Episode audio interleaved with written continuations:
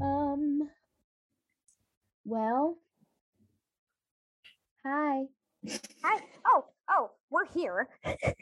We are here, and I am Riss, And I'm Liza. and this podcast that you're listening to, it's the Little Sleep. Much reading podcast.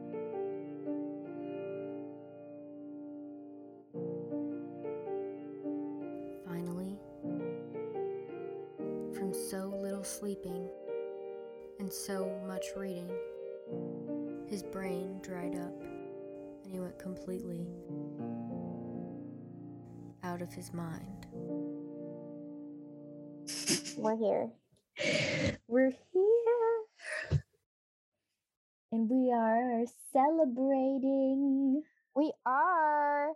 It is the second week of Black History Month. And we have another great episode. We do. Ooh, that was bad. That, wa- that made a horrible noise. Hey, you know what? It is what it is. Do we have any lit news before we um hop into our second week of Black History Month reads? How friggin' crazy. We do. We do. I think if you have been anywhere near Twitter book news, I haven't seen it on TikTok book news or on uh, Instagram book news, but Twitter especially, Mm-hmm. you would probably have seen that in Tennessee, a school banned the book Maus, which is a Holocaust book. I believe it is a graphic novel, historical fiction, obviously. So it portrays the Jews as mice and the Nazis as cats. Truthfully, haven't read it. Mm-hmm. Um, but the only thing I can see that is wrong with it is that the the cats are the Nazis. That's that's not fair to the cats. that's not fair to them at all. I think I wonder. So I read this in eighth grade, seventh or eighth grade.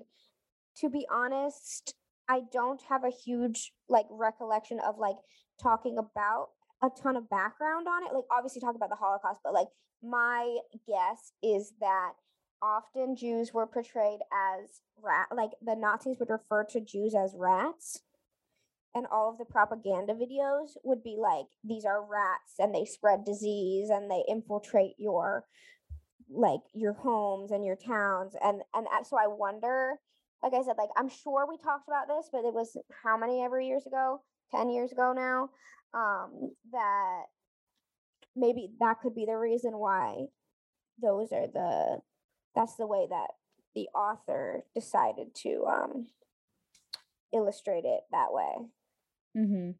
but yeah, shit is crazy. Like if you've been near Twitter, you've definitely seen it.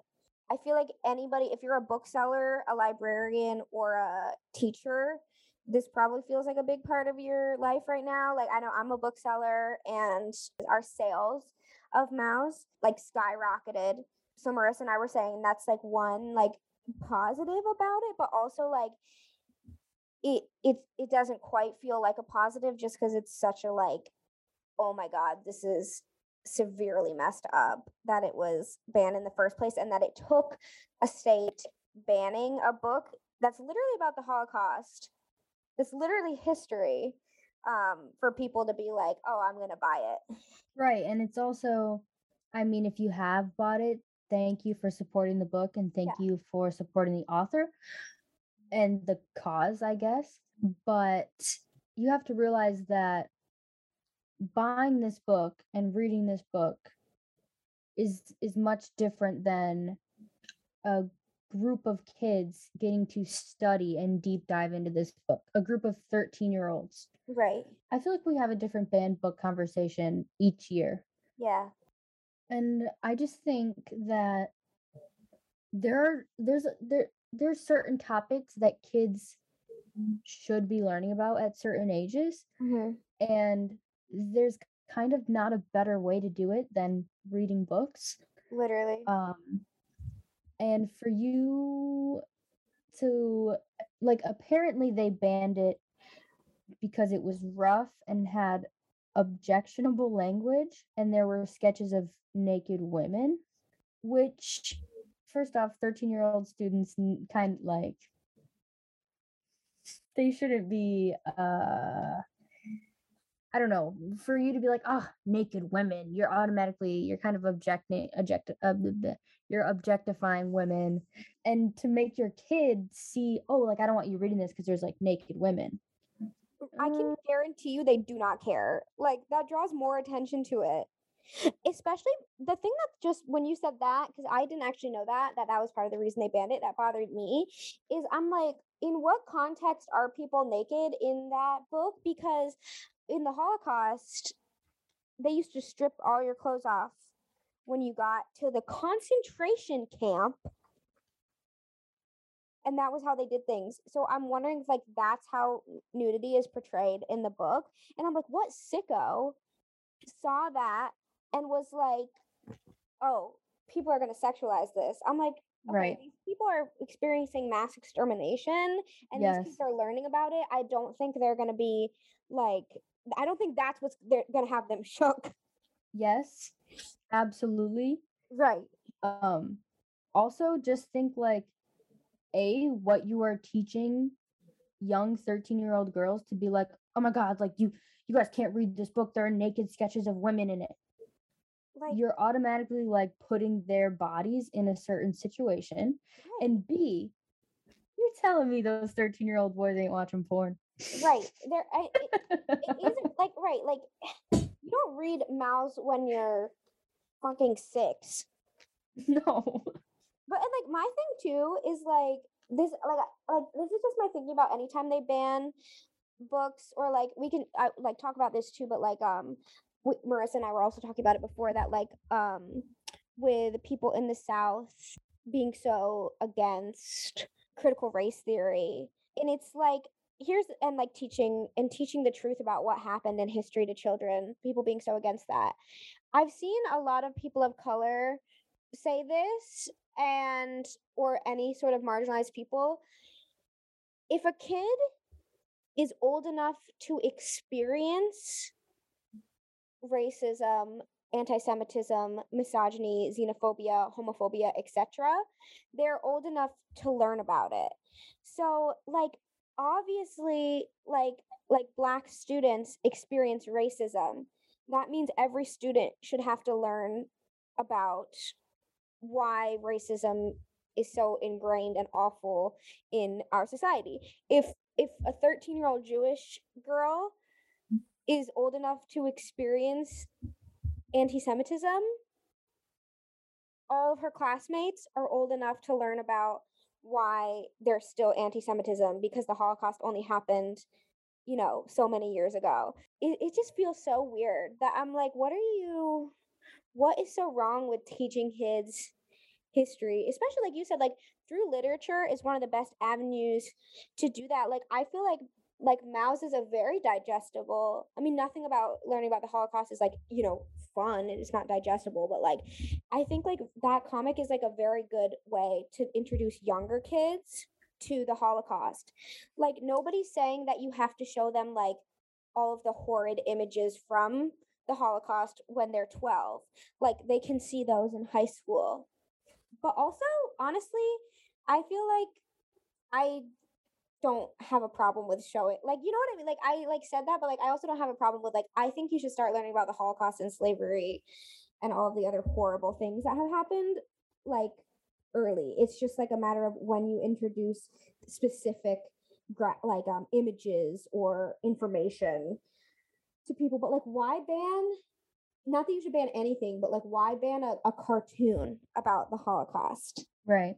I kind of started like laughing while you were talking, not from what you were saying, but the, but because I was thinking about it, and I was like, "Wait a minute, they're mice.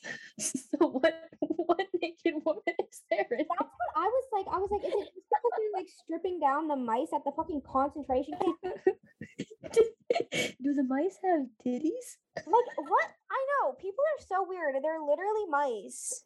I'm like, Weird. you just made it weirder. Like, like no teenage boy was reading a book about mice and was like, I'm gonna save this book so that I can like go back and look at these pics later. Like I'm like, homie, it's a Holocaust book with mice main characters. Like you're the twisted one. Which, like, honestly, I don't put it past them. Yeah, but like we live in a society. It's like the same thing when people get so fucking pissed about like women breastfeeding in public. I'm like, yo, like you're the one who just made it weird. Like she's just Right. what she's supposed to. Same with like um the Like, uh, that's a literal baby on her nipple. Like, baby. it's Like, fine. you're doing something strange if you're looking at that and being like whatever. Oh my god. Also like same with like the bath like being upset when like trans people want to use their bathroom. I'm like you're the one making it fucking weird. Like like you already like piss men already piss next to each other. Like that's just your life. Like who cares if a person that wasn't necessarily assigned male at birth is pissing in the stall or at the urinal next to you? Like Right. who gives a shit? Stop stop banning books. Stop banning book. It's so stupid. Like out of all the things you can, all out of all the hills you can die on, stop dying on that hill, folks.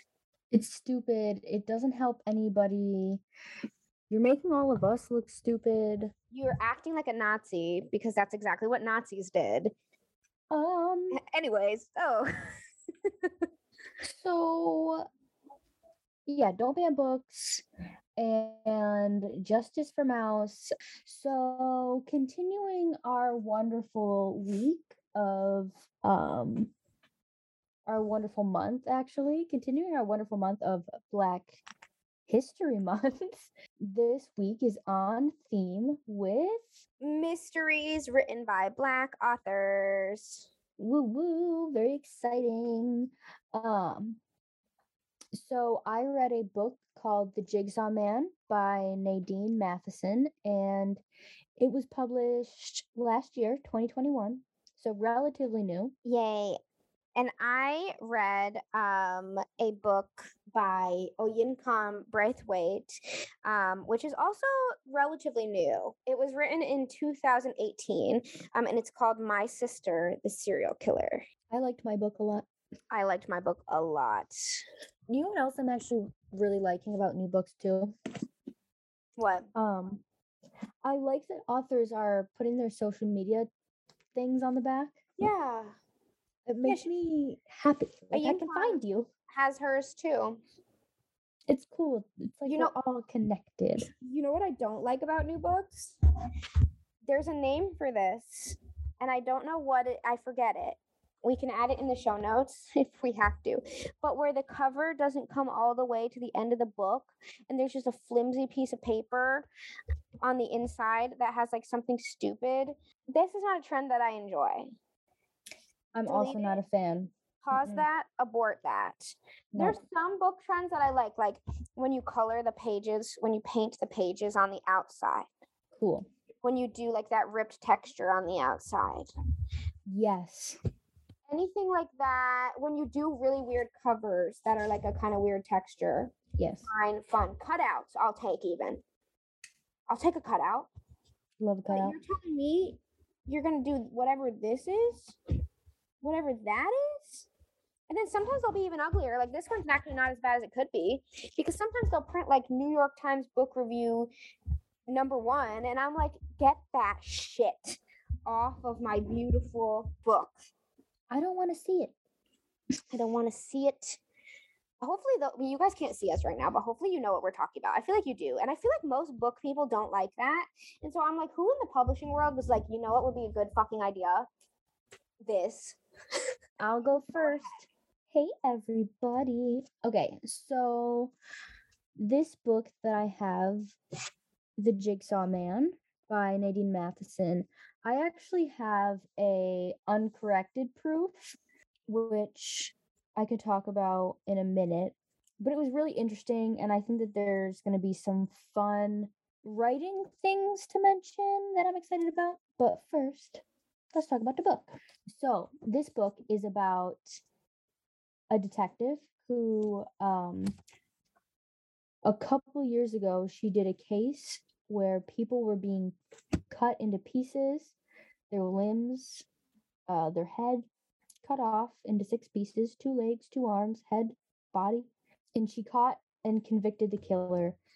It was obviously very traumatizing, and she was hurt in the process of doing it. And now there seems to be a copycat. So that is like the main plot line of this story the fact that there's a copycat who is now cutting off limbs and she has to deal with the kind of PTSD from the past case that she has while trying to catch this copycat. And then this shocking thing kind of happens, and there's almost a game going on between the original serial killer and now the copycat. Super interesting. So for readability, I gave it an eight. I was really captivated by this. I did not want to stop reading it. And like I wanted to know what happened. I wanted to know what would happen next. The characters were really, really enjoyable to be around, but we'll discuss that in characterization. This book was, you know, it's almost 500 pages, but I read it really fast and i i can't even say if it's this mystery book in particular just the fact that i actually i really enjoy mystery books. I like reading them um especially crime books. I i want to know what happened even if it's even if it's an obvious answer as to who did it i want to know how it was done and how they're going to be caught and how the case is going to go. So i will I, I steadily read.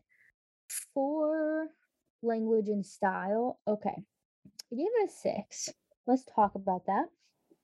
So, as I said, this is an uncorrected proof, which means that it's unedited and it's released prior to the final copies of the book.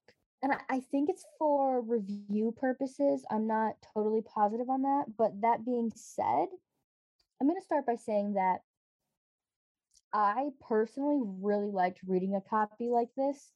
I liked seeing like little mistakes that were made and I don't know, it almost felt like a fun conversation between me and the author. Um, it almost felt like I was like looking through a window at her writing and seeing things that she like not messes up on, but I don't know, I guess just like little writing mistakes that she makes or things like that. So some writing thing that I found really interesting is so when you're writing dialogue, usually you use quotation marks, which are the double apostrophe looking things. And interestingly enough, this book is made so that any dialogue is in like just one apostrophe. And I don't really know why, like, if that's a stylistic choice. I, am not really sure what the deal is with that. And even so, for example, if you were writing dialogue and your character was talking about something someone else said, you would do the the quotation marks for what your character said and then when you got to what the other person that they're talking about said you would do just the one so just the apostrophe looking one and she even reverses that in here so that it's the one and then the two. Don't really know why that is I guess it could be a stylistic choice, but it is quite a weird one. Um, another thing that happens quite a bit is sometimes when a new character starts talking, she doesn't start a new paragraph. And once again, I'm like, it could be because this is an uncorrected proof copy that that happens, and it could be perfectly fine in the actual published copy. I don't know. Sometimes it was a little hard to follow, but only because of that. And I'm sure, and it wasn't like impossible to read, it was totally fine. So, the reasons why I gave this a six, I like, I couldn't exactly judge it on whether the writing was, quote, clean or not, because again, it's uncorrected proof, it's unedited. But what I really was judging it on is I wanted a little bit more out of the writing content um, in terms of description uh, Nadine Matheson set this book in South London, which is where she's from, and I wanted more of a description. I wanted I wanted to really see things more than I was. And I'm not I'm not even talking about like the gore and things like that. I'm literally talking about when she's when her main character is standing by the river, I want more of that scene. I want to know like what the walls look like, what the water's doing, what it smells like, what color it is. Is it sand? Is it rocks? I wanted to know all these things um, just to help me get a little bit of a better picture of this area that I have never been to and probably will never be. But other than that, I thought it was fine. Um, I am gonna omit form because there was nothing really going on in here. It was a straightforward written book. So just gonna leave it the way that it is for shelf worthy slash read again. I give this a five because I'm not really totally sure. I would say would I personally read this book again? Not unless she came out with more to the series. If there was more Anjelica Henley like murder series books. That's the main character's name, name, by the way. So if there was more an Anjelica Henley series, I think I would probably read this one again, um, refresh myself on the story, on her backstory, on the Jigsaw Man, and then move into the other books. Otherwise, I don't know if I would read it again. And I think that for it being shelf worthy, I'm going to keep it on my shelf because I have attachment issues. And I think that other people would want this book on their shelf too. It's it's kind of cool to look at. And it's I don't know, it's a good sized book. It I don't I don't see a reason why you wouldn't want it on your shelf, I guess. But who knows? Who who is to say? So for plot, I gave this a 7. Here's the deal. The main plot of this current book has to do with um, the copycat killer who is copying the Jigsaw Man. That is the main kind of case that we're following, but which to me is interesting right off the bat. And I would read this book just for that one case. But you do get maybe three or four other cases that end up getting intertwined within this book, causing like other plot points. And they all, like being solved, they all kind of rely on each other in some way. And I thought that was really interesting. I'm trying to think of another, you know, crime mystery book that I've read that has kind of many different threads running through it like this one does. And I can't really think of one. And I would say I could see how, because there's three or four cases going on, someone could definitely get confused and get lost in what is going on here. But I personally enjoyed juggling all of it and keeping track of all of it. And there was something almost more realistic about that instead of just one officer working on one case. It's one officer who is juggling these multiple and like intertwined cases. That made more sense to my brain. I would say this book is like fast to medium pace. It's a mix of being both plot and character driven the main character, Anjelica, her relationships and mental health is almost as important as the cases that she's working on. And the moves that the killers are making are influencing the plot. I'm going to say it's a mix of being both character and plot driven. I am going to say I was iffy on the ending of this book because it felt almost as though there were a lot of things that were not resolved, specifically in Anjelica's personal life. But I, I do have a feeling that Nadine is going to write more to this story and make an Anjelica Henley series, which I think she should. And therefore, I kind of understand that those will be hopefully resolved in later installments. And part of me all, kind of hopes that it'll be more like Patricia Cornwell yeah, Patricia Cornwell's uh Scarpetta series because those are the kind of books that you can literally pick up any one of them and read them from any point and you're not going to be lost. You don't really need to read them in order. So I'm kind of hoping it'll be like that. Who knows? I guess we will see. Lastly, for characterization, I gave characterization a nine. I really, really enjoyed these characters. I enjoyed their relationship. It all felt real. Um, except Anjelica's husband, Rob. I hate him. He's annoying AF. Um, but the station that she works in is super small. All of these characters feel important. Their relationships feel special.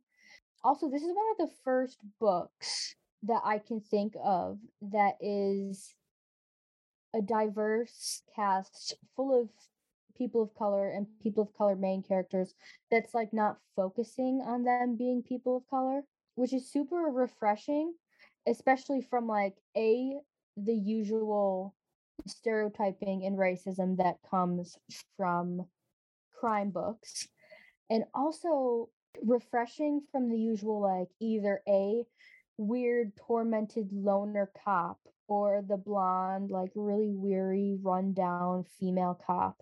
I also felt like the internal struggles were valid and made sense not just for like plot drama but genuinely i could understand what the characters were feeling and why they were feeling that way and why they were having um these internal feelings. So so that's why i rated characterization really really high i feel like she did a really good job especially i think this might be her debut book question mark not sure but i know that she she is a criminal defense attorney which is like i read this book and i was like ooh she's got some kind of inside scoop. Like i thought it was so cool.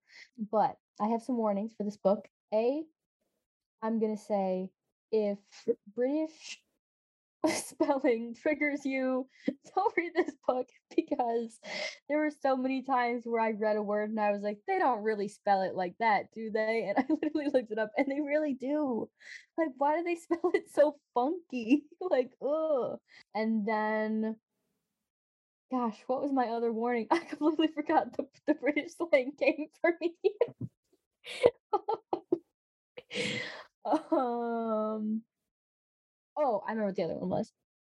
So the main character has a lot of PTSD from the past case and honestly a lot of paranoia and personally I am the kind of person who when writing I have to feel something that is happening to my character for it to happen.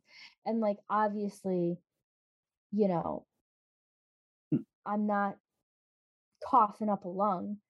Um, but like I have to feel like the dry throat, the like scratchiness in the chest, the like phlegminess. I have to feel all of that for me to be able to write it. And I get like that a lot of times when I'm reading books too, where if a character is in a certain state of mind, I just like assume that um, which means when I was reading White is for Witching, uh, the main character doesn't really eat, and I noticed that I started to eat less. I'm like, I didn't feel as hungry. I didn't really have an appetite for this book because she's super, super paranoid. Um, I also started to feel a little bit paranoid, but that's just a personal thing. And I don't know if it affects other people like it does me, but hey, it could. And maybe if you have bad paranoia paranoia already, maybe this book isn't for you. But all that being said, I really enjoyed it and I recommend everyone go read it for a, fun little, you know, crime uh, mystery binge. And that's what we got to say about that, love. I want to read that. I think you would like it. I think I would. I love crime. so fun. It, and I was like dying to read one. So the fact that I did, I'm like, yeah. Yeah, I think crime novels are and crime anything is so fun. Like, um, you you know, I've been watching Criminal Minds, and Marissa and I both listen to Morbid podcast. So it's just really cool to be reading crime novels by Black authors because it's one of those genres that's usually so um white, and there should be more, or you should listen to more. They're not not there should be more because I know there are. Um, but listen uh, or follow more um, Black true crime creators because I know on TikTok at least, I'm not sure if there's a podcast. I'm like there might be. We could put it in the show notes for sure if there is one. Um, but like I feel like true crime is such a fun um I don't know, it feels weird to call it like a fun pastime, but like it's something we're all come on. Like if you're listening to this podcast, you probably are also on crime talk and you probably also listen to like morbid or something like that. So like it's just cool that there's all different kinds of creators making content in the genre, whether it's um whether they're researchers or whether it's um fiction. And that's so cool. This woman is actually what did you say? She's a prosecutor? She is a criminal defense attorney. A defense attorney. Yeah. That's cool. Which also I didn't realize until I was reading this book. I know like nothing about how courts work in England or anything like that. Sometimes it's like I don't know, there are just things that are so normal to us from the shows that we watch or the media we consume, like being in the US. I'm like, yeah, of course, you read them the Miranda rights and whatever. but, but like they don't like yeah, they have like, oh, you have the right to remain silent, but it's not even called the Miranda rights. Or like another thing. So this whole time I'm reading this book and she's putting herself in these crazy situations, and I'm like, girl, homie, pull out your gun. Like you're not protecting them. They yourself. don't have Pull out your guns. They don't have guns. And that's why England is a safer place. I literally did not realize until I was at the end of the book. I was like, I bet you she doesn't have a gun. And I looked it up and they really don't have guns. Listen, y'all, that's a conversation for a different day, but it the world truly is. the world would be a better place. The United States would be a better place if random ass cops didn't fucking have guns. Yes. End of story. Yeah. And on Criminal Minds, they're always whipping their guns out. And I'm like, are these people, I know they're technically qualified to have guns, but like Dr. Spencer Reid with a gun, I trust him, I guess, but I'm also like, that noodle I could just have this gun out. Like, it's, come on now. Come on now. No. England is better than us. Because people don't, civilians don't have guns in England either. Like, whenever you see like killers in England, I feel like they always have knives. Which is so harder to kill big groups of people when you only have a fucking knife. Right. Like, it's still, there's still killers in England, but there's not mass killings no. in England in the way there are here because they don't No. have semi automatic weapons. Which is just kind of nuts. Like, don't do that. don't do that. don't do that. But yeah, there's even one point where she like takes out her like baton and is just like whacking him, and I'm like, take out your gun. and she's like, no, she, she don't have one. she does not have a gun because she is a queen. Oh yeah, Re- eh, hey, she did the damn thing. She did the damn thing. But yeah, and you learn a lot of fun things. I love that. I'm definitely gonna add this to my list.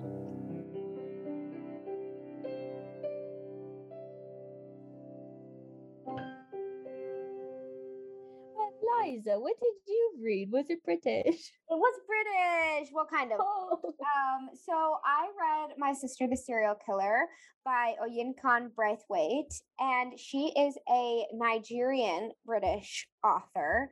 Um, and I guess I, I think she, she was um she was born in Lagos, but she spent time growing up in both Nigeria and England. Um, and my so her lang her uh writing style is perhaps similar not style but her um dialect is perhaps a little bit similar to Marissa's in that it's definitely more English than it is American, but also it does take place in Nigeria. Um, and yeah, I guess I'll jump right into it. As far as the summary goes, this so this is also a mystery, and it is also I feel like we would qualify it as a crime book. And I would go as far to say, although it is a mystery, it might even be like hinging more on a thriller, only because we kind we know who the killer is the whole entire time. Like there's nothing about a killer that we have to discover, but there is a lot that you're like hanging on to to try and figure out what's going to happen next. So it is still a mystery in that sense. And basically, it follows this woman, Kareed, whose sister, Ayoola, is a serial killer.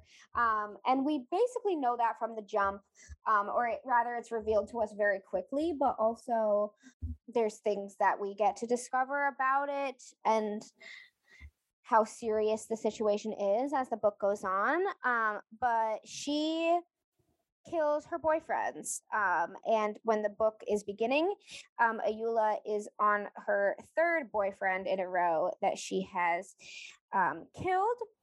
And Kareed is a nurse at a hospital. And she knows about all of the people her sister has killed and it's i feel like this book is also a lot about like siblings and how far you will go to protect your siblings um, which as a sibling especially as a sister i feel like it makes it like a fun read like sister duos there you go um, but yeah there's also just like so much else going on in this book and I, i'll get into it the more we go but i feel like another key thing is that like almost like the character like i feel like we've talked about this before like is it more character driven or is it more story driven? And this book is a really good balance of both because i feel like Kareed and Ayoola as characters and how different they are is very important because like Kareed like she is the responsible one like she's a nurse like she comes in and cleans up her sister's messes. And Ayoola is like almost a classic there's a word for it. Was it femme fatale? Where she is gorgeous, everybody's eyes fall on her when she enters a room. Whereas Kareed, I think, I mean, I, I'm sure she's still beautiful, but she's like described as being more plain than her sister.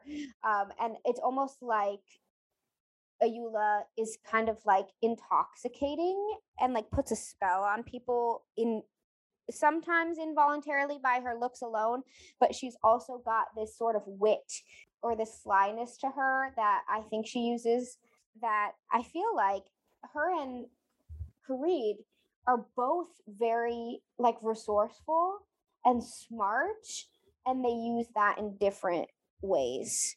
Almost like they're two sides of the same coin but i don't even want to say that really but also like i think that's such another interesting thing about sisters is like sisters are made with the same stuff basically but i feel like they're always so different. Like you rarely meet a set of sisters who are like carbon copies of each other and but if you look really closely they are very similar. It's just different ways that that comes across. So i don't know. I, I was definitely very invested in the sisterly relationship in this. To start off with readability. I gave this book an 8.5. Um, I really liked this book. I did not want to put it down. I feel like she did such a good job with the setup, which I'll get into more when I talk about form, that like you really just wanted to go, go, go, breeze through it. And it is um only like a hundred and no 200 230 pages and like i said like it's not even necessarily a mystery per se because you know who the killer is right off the bat. It's not something that you have to like piece together like when you're reading like an Agatha Christie or something like that. But there is so much that you have to figure out that you're like, okay, what comes next? What comes next? What comes next? And it like keeps you from wanting to like ever take a break. Um and the other cool thing too is that like there I this I don't want to spoil, but there are reasons why Kareed and Ayoola act the way that they act and are the way that they are. And the slow release of information in this book works so well because it's almost like there's multiple mysteries on top of each other and there's kind of like multiple plot lines on top of each other. Like I'll say this because it's not a spoiler, but one of the characters in the book is one of Kareed's patients who's in a coma and um she talks to him all the time and she actually he's in a coma and she actually um tells him about Ayoola. Kareed tells him about Ayoola. And so it's like there's so many layers in this book of like oh my god i you like remember every few chapters that, that there, there's whole other plot line of like this man who's in a coma and is like probably never going to wake up but also could at any moment so that was kind of fun too so yeah, there's just like a lot of mysteries happening, even if the main mystery isn't a solving who's killing who um, situation. To get into the language and style, I gave this book an eight. I really liked Braithwaite's writing style. It was very short and to the point, um, which is often like my favorite kind of writing style. Like, I don't love super flowery stuff unless it's like there's a reason behind it. And I thought her dialogue was great. I feel like it was so natural. Um, and we were also in Kareed's head the whole time. It's from first person, which you guys also know. I'm not always a fan of first person, but I think it worked really well. And another cool thing, like, it was, there are some points where Kareed is thinking rather than um, speaking but obviously it's first person so it's from her perspective but sometimes when she's like thinking it um will be in italics and often she uses the italics when she and Kareed, uh, she, Kareed, sorry, Kareed and Ayoola are kind of talking to each other in their heads, the way that I feel like only sisters can do. Like, do you ever give your like sisters out there? Like, I don't know, maybe brother and sister sibling duos do this too, but I feel like it's a girl thing. Um, that like you give your sister a look and she knows and you know, but nobody else knows there like moments like that like the writing was just very clever and it was i don't want to say simplicity but like the sharpness of it was just very it made the whole thing even more realistic and i also feel like what's cool about that is like jumping back to how this isn't your typical mystery like this book just felt very real like like nothing about it was like oh that can't that would never happen like you know, I feel like sometimes mystery novels are so dramatized. And it, this almost felt like it feels like literary fiction in that it, it, there is a lot of plot happening, but also not a lot of plot happening at the same time, which I feel like is always really fun. And like, I actually haven't really seen that before. So I, I enjoyed that. Um, for form, this is where okay. So Marissa was saying earlier that she thinks Marissa was saying earlier that people were not very kind to this book on TikTok. And I had seen similar reactions. And I was like, let me get into it because I'm about to say some shit. Um, for the form of this book, I gave it um, a nine. I loved the form of this book, and I have theories behind why people didn't like this book on TikTok, and I think it's because of the form. And if you recall, one of the books in my top 10 was Normal People, um, which is a book that I did not expect to like as much as I liked it. And people on TikTok either loved it or tore it to pieces. And the thing people hated about normal people was that Sally Rooney does not use quotation marks. And I think uh, the form played a big role. That fo- that stylistic choice, I think, played a big role in why people did not like the book. And I think that people, I think that's a little bit silly of you um, to like, we all have our own opinions, but I think it's a bit silly um, to not like a book because of that, because I thought that was so unique and I thought it was so cool um, and was part of the reason I liked the book so much. And I feel like maybe mm, people don't really like experimentation on BookTok. Oop, sorry, calling y'all out. And so maybe that's the reason why they don't like My Sister the Serial Killer. I, on the other hand, love some spicy experimental form. It's actually Marissa and I's favorite thing. If the form isn't spirit experimental, we're always kind of like, well, I guess I'll just piss on the floor. We're like, not here for it. So I loved the form. I thought it lended itself so well to the story and to like the multiple plots but lack of plot and also to the t- t- it being tense and the mystery aspect of it. And basically how it works is um it's all tiny tiny tiny chapters. Sometimes it'll be one page sometimes it'll be a paragraph sometimes it'll be five pages. There is a lot of variety and they all kind of have different titles. Like it's like they're not numbered. Like this one is called body And then the next chapter is called um, Scrubs. Then The Patient, Heat. And there are these short little chapters that I think are working so well for this book and I think it's so fun and I really like sometimes when she left you like longer in a section like she would leave you there for like 8 pages but then I also really liked the chapters where it would only be like one page or one paragraph and like just to start it off like the first paragraph I mean the first page page 1 is one chapter and it's just called words. Ayoola summons me with these words Kareed I killed him. Not in quotations, by the way. Kareed, I killed him. I had hoped I would never hear those words again. And then it goes, the next chapter, I'll just read the first sentence bleach. I bet you didn't know that bleach masks the smell of blood. And then it gets into it more. And it's like, oh, it's the, the, the style is just so cool. And I can't imagine it any other way. I can't imagine the form the story working as well any other way. So that's my thoughts about BookTok girlies not liking this book. I'm like, sit down and explain to me what you didn't like about it. And if you say anything about the form, let's talk about it. Shelf worthiness. Um, I gave this book an eight. I feel like I'm definitely gonna hang on to it. First of all, other than the stupid little thing about how the cover doesn't go all the way to the end that Marissa and I were talking about earlier. The this book is so cool looking. Like it's dope. It's a black cover with green writing and it has a picture of either Kareed or Ayoola. I'm guessing it's actually Kareed now that I'm thinking about it because there if you look in her glasses, there's somebody holding a knife. And that makes me think it's Kareed and that it's Ayoola's hand in the glasses. But yeah, I think this book is great. I think there's a lot to learn from the structure of it personally, like as a writer, I'm going to go back and take a peek at this.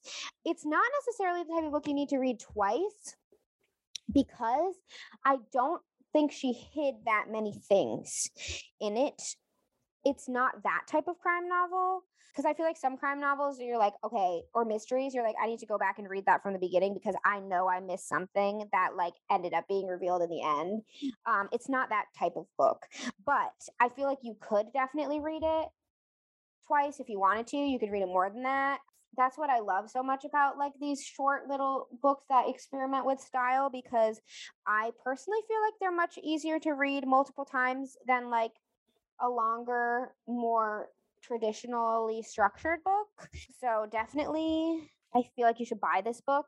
I also would encourage everybody to if you're gonna we always say like whether you should buy it or not if you're ever going to buy books we talk about on our podcast, please do buy the books by people of color that we talk about. Like, if you were going to buy a book, go buy our books from our Native American Heritage Month. Go buy the books from our Hispanic Heritage Month. Um, buy the books from this month because black authors and authors of color need our need to see support so that they can keep creating these really amazing books like uh, whenever we're reading books by like old white folks or even like you know people who already came from a place of privilege to get published go to the library like you can totally buy the book but like agatha christie when we did our agatha christie episode babies if you really want agatha christie books you can buy them but also literally just if you wanted to read and then there were none get it from the library that these people don't need your money like jk rowling don't buy it go to the library for the J.K. Rowling or steal it.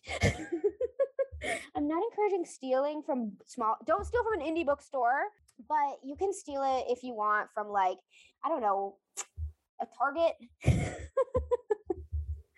I'm not condoning stealing from Target, but like don't some of these people don't need your money, but some people do. So like if you're like interested in the Jigsaw Man or My Sister the Serial Killer, really go ahead and buy it from an indie bookstore. Um, you can buy sometimes from the publisher directly, and the the authors will get money that way. You like we said, buy from a black owned bookstore, and you can buy online if there is not a black owned bookstore in your neighborhood. So many things you can do, but really this these these are the really cool authors that could should have your monetary support. So yeah, buy this one. Do it. It's like buy all the books from Black History Month and then we just did half the work for you about finding cool books. So then you just have to read them and then tell other people to read them and then read more books by that author and then get one of those apps that tells you if you like this you'll like this and then you're just going to continuously keep supporting really cool authors of color writing in the genres that you like to read boom in terms of plot i gave this book a 7.5 like i said it's like i the only reason i didn't give it higher is because like it wasn't like i don't know what i was expecting but like because the title of the book is my sister the serial killer. So like i definitely wasn't expecting it to be like a classic mystery where you're having to like unravel a bunch of stuff but the only reason i guess it's not a little bit higher is because it is it doesn't have that same sort of like guessing game that other mystery books have. And but that being said there's not as much to predict but I still would not say that this book is entirely predictable. There were still things that like threw me for a loop that I really enjoyed, especially towards the end of the book. You kind of just got like a boom, boom, boom, like like here's some things you didn't know, and now you know them, and it kind of changes the way you look at things. And like I said, there's many layers of plots. I won't spoil it, but there is a whole plot from like about their family there's a plot line about their family that like the more you get to unravel that you're like oh okay. Oh okay. Um same with the the gentleman who is in the coma. Kareed has a crush on the doctor at at her hospital that kind of thing. Like there's things that you're like what's going on? And then you get to figure it out. Um so like i said like and it does feel more like literary fiction like i said earlier where you're kind of just like even though it's like this woman is murdering people but it still kind of feels like you're just hanging out with these characters for 230 pages which i always really like but if you are a classic crime novel person you might be like oh where's where's the investigation? And it might not be the plot might not be as much for you as say maybe even the jigsaw man. Seems like it has a little bit it has more of that like what's gonna happen? Like here we go. Um especially because it's also there's no real cops ever in this book. Um there's like one cop and i kind of liked that. Like i liked that we weren't with the law enforcement in this book. Like we were with the girlies. And at one point when there is a cop like Ayoola kind of like uses her like femme fatale wiles to like throw him off her trail, which I feel like is very iconic. When Lady Gaga said, I do not believe in the glorification of murder, but I do believe in the empowerment of women. Hey, there it is. Characterization. Last but not least, I gave this book an eight. I loved I thought these characters were really well thought out. I am focused on the sisterly bond. I think the sisterly bond plays out in ways that seem so true and in ways you don't expect but also do expect um, i think the other characters are very rich. I think the doctor is a, a very rich character. The having the gentleman in the coma is also really interesting like him being a character that like she tells all of her secrets to is really interesting. The other women at the hospital are all very cool and they feel like alive in a way that i think some authors often can't capture especially because like this is from a first person pers- perspective and i think the way Kareed talks about them it's like since we're in her head we're supposed to know like we already know them. And so when she refers to them, she's not giving us like weird sort of like information like what like sometimes like it's unrealistic when your main character starts telling you stuff about a character and you're like wouldn't they already like why would they be repeating that to themselves? Like they already know that. And she acts like that. Like braithwaite is like portrays the information as if it really is coming from Kareed. And so there's no unnecessary information. And because of that, it feels like some of these side characters it makes them even more realistic because she's like referring to them like we already know their whole lives, which I think is really cool. Um, the only thing I would say uh, that is like sometimes Ayoola is a little cheesy because I think she's an influencer, um, and she kind of talks like she's an influencer, and um, it just feels like we got this. I got I took a class in college when I was taking my young adult literature class. And the teacher was like, be careful if you're writing, not to mention too much about social media, because we don't know if those certain social medias will be popular when your book when people are reading your book in the future and it could severely date your work and make it come off as cheesy and that was the only critique real critique i had of this book was that like there's a lot of like hashtag references and like instagram references and selfie references and this was writ- this was published in 2018 but it's very possible that it was written in like 2016 and so reading it in 2022 i was like a little cringe and sometimes Ayoola was a little cringe. So that's like the one thing I was like, eh, I would always just be careful of that. I feel like this book didn't really need it, but I think that was like now that I'm thinking about it, like it never said that explicitly, but I kind of think that was like Ayoola's career. Like I think she was an influencer. And so if that's her character trait, that's her character trait. But that was the only time I'd be like, okay, like I don't love that. But otherwise, so fun. Definitely recommend. Super short little read. No reason not to read it. I feel like it's one of those books that could get you through a reading slump. It could get you to your reading goal. It's just great. Love it, love it, love it. So many interesting moving pieces here. And I like how we both did books that seem almost like on opposite sides of the mystery spectrum. You know, my my book is heavy like investigation processes, all of that fun stuff. And the fact that Liza's isn't is I don't know, kind of fun. Uh we don't plan these things, it just kind of happens. And yeah, I don't know, that's just really cool. But no, I think that we both picked books that could you know, like if you didn't like Liza's book, I think that you would like my book. And if you didn't like my book, I think you would like Liza's book. So if mine didn't sound interesting, go get hers. If hers didn't sound interesting, you better come get mine.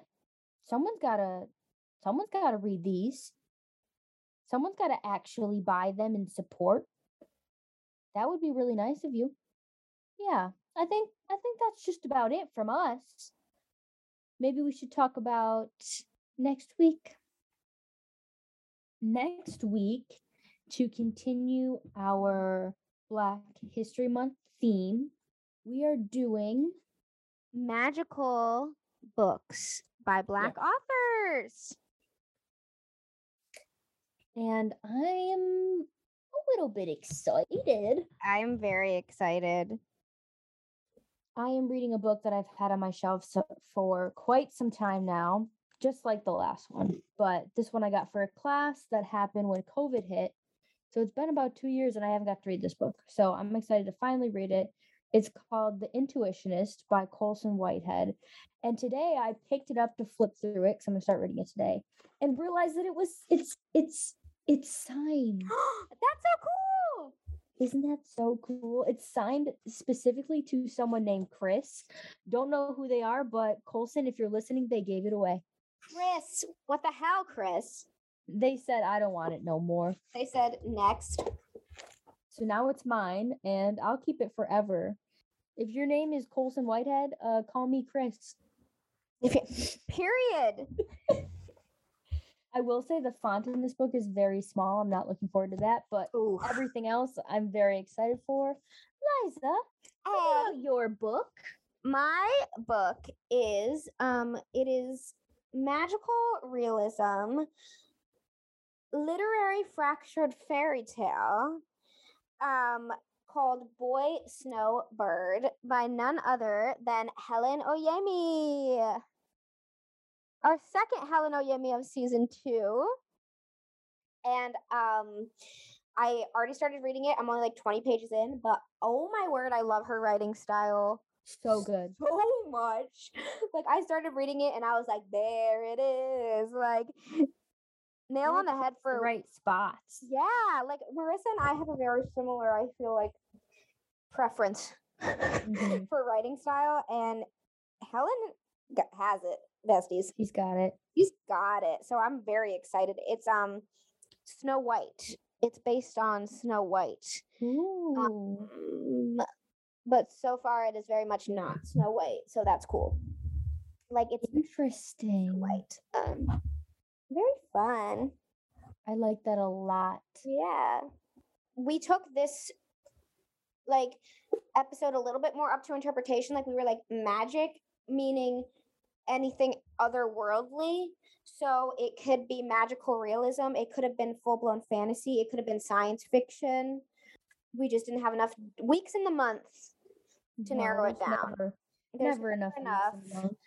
But maybe we can find a list to post that week of each one, like fantasy by black authors, sci-fi by black authors, magical realism by black authors. Especially because Marissa and I are not high fantasy or high sci-fi people at all. But I know there are probably some listeners who love those genres, and you should be able to find high fantasy and high sci-fi by black authors. And so we'll um, gather that as a resource for you. But uh, yeah, that's our that's our lineup for next week. I'm excited. We're gonna get our nose to the books, Mm-hmm. start not sleeping, and start reading. Hell yeah. And you know what you guys have to do? Buy some books by people of color, specifically black authors. Period T. And that's it. That's it. That's all she wrote. That that's all she wrote And we'll see you next time. on the Little Sleep Much, Much Reading Reading Podcast. Podcast. yeah, bye. Bye.